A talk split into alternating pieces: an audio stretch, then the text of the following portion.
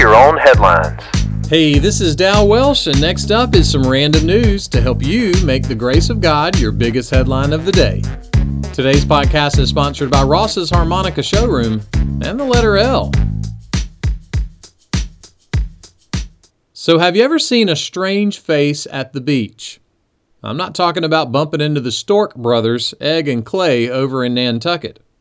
No, when the tide is just right at Brighton Beach in Brooklyn, you can see faces in the rocks on the shore.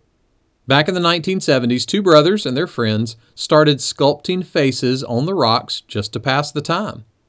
Some people sit on those rocks and never even see the faces. One of those brothers grew up to be a sculptor, and he recently said that paintings will perish, but stone will last. You know the best part of having a sculpture of a boat?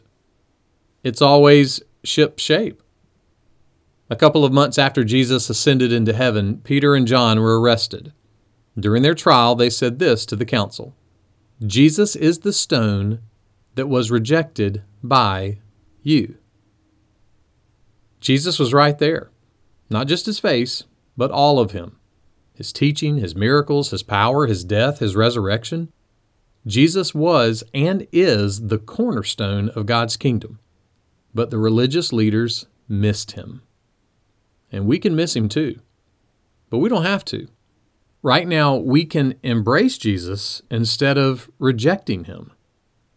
And what happens when we don't miss Jesus? Well, someone put it like this In Christ, the sting of missing out is eternally gone.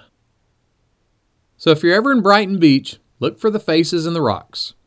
And if you're facing something difficult, turn to Jesus. He is the ultimate cornerstone, and his kingdom will last forever. And in him, you will never miss out. Make that one of your headlines today. Make Your Own Headlines is a little smidge of encouragement from Holland Avenue Baptist Church. Tune in Monday to Friday wherever you listen to podcasts. And for more positive resources, search Holland Avenue on YouTube or Apple Podcast or visit hollandavenue.com.